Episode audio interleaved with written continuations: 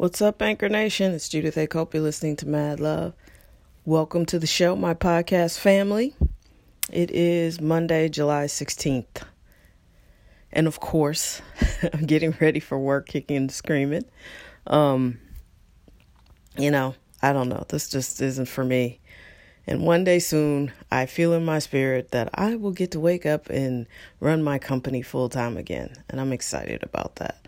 So, punch this week in the face.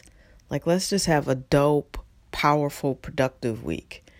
Um, and one thing I'd like to mention, I just was sitting here thinking about it as I'm giving myself the pep talk to go into the gig. You know, a lot of people and a lot of people listening to this podcast want to make changes in their lives, but they want to make them on their own terms. You want your life to change, but you don't want to do anything differently. You know, you want to uh, get a new job, but you will only work in certain places and only do certain things. And, you know, you have all these stipulations and rules. And more importantly than that, you do things the exact same way. If you want to go in a new direction, you can't keep going in the same areas that you've always been going. It just doesn't make sense. You've got to be different.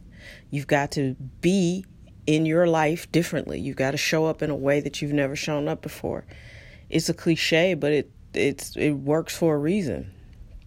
You know, cliches sometimes are accurate. and, you know, if you want to do something or you want to have something you've never had before, you got to do something you've never done before. That's the cliche. And it's true. And and going beyond that, you got to be someone you've never been before. So, you know, you can't want a penthouse and be afraid of heights you got to make differences. And so many things are are within your control. You just feel like they aren't. You can change your mind. Whatever it is you're upset or angry or frustrated about you can change your mind. You can do that right now instantaneously. And once you change your mind you're on the path to changing your life. You know people who you know i think the closest example for me is there have been a, a grouping of people in my life for so long, you know, you feel like it's force of habit. You got to be around these people. Well, just because you grew up with somebody doesn't mean you can't outgrow them and that they can't outgrow you. There are going to be people who aren't designed to go on this journey with you. Not the whole way. They just they don't have it within them to support you and to grow and evolve with you. And when they show you that, you got to just move on and it might be painful and feelings might be hurt and you might you feel guilty. I would recommend against that. But you know you just got to do what you have to do because you have a destiny to fulfill and everybody in your life isn't going to understand that and everybody in your life isn't going to be able to support you through that. And so there's that piece of it. But also you know you can't you can't have the life of your dreams and be unwilling to change.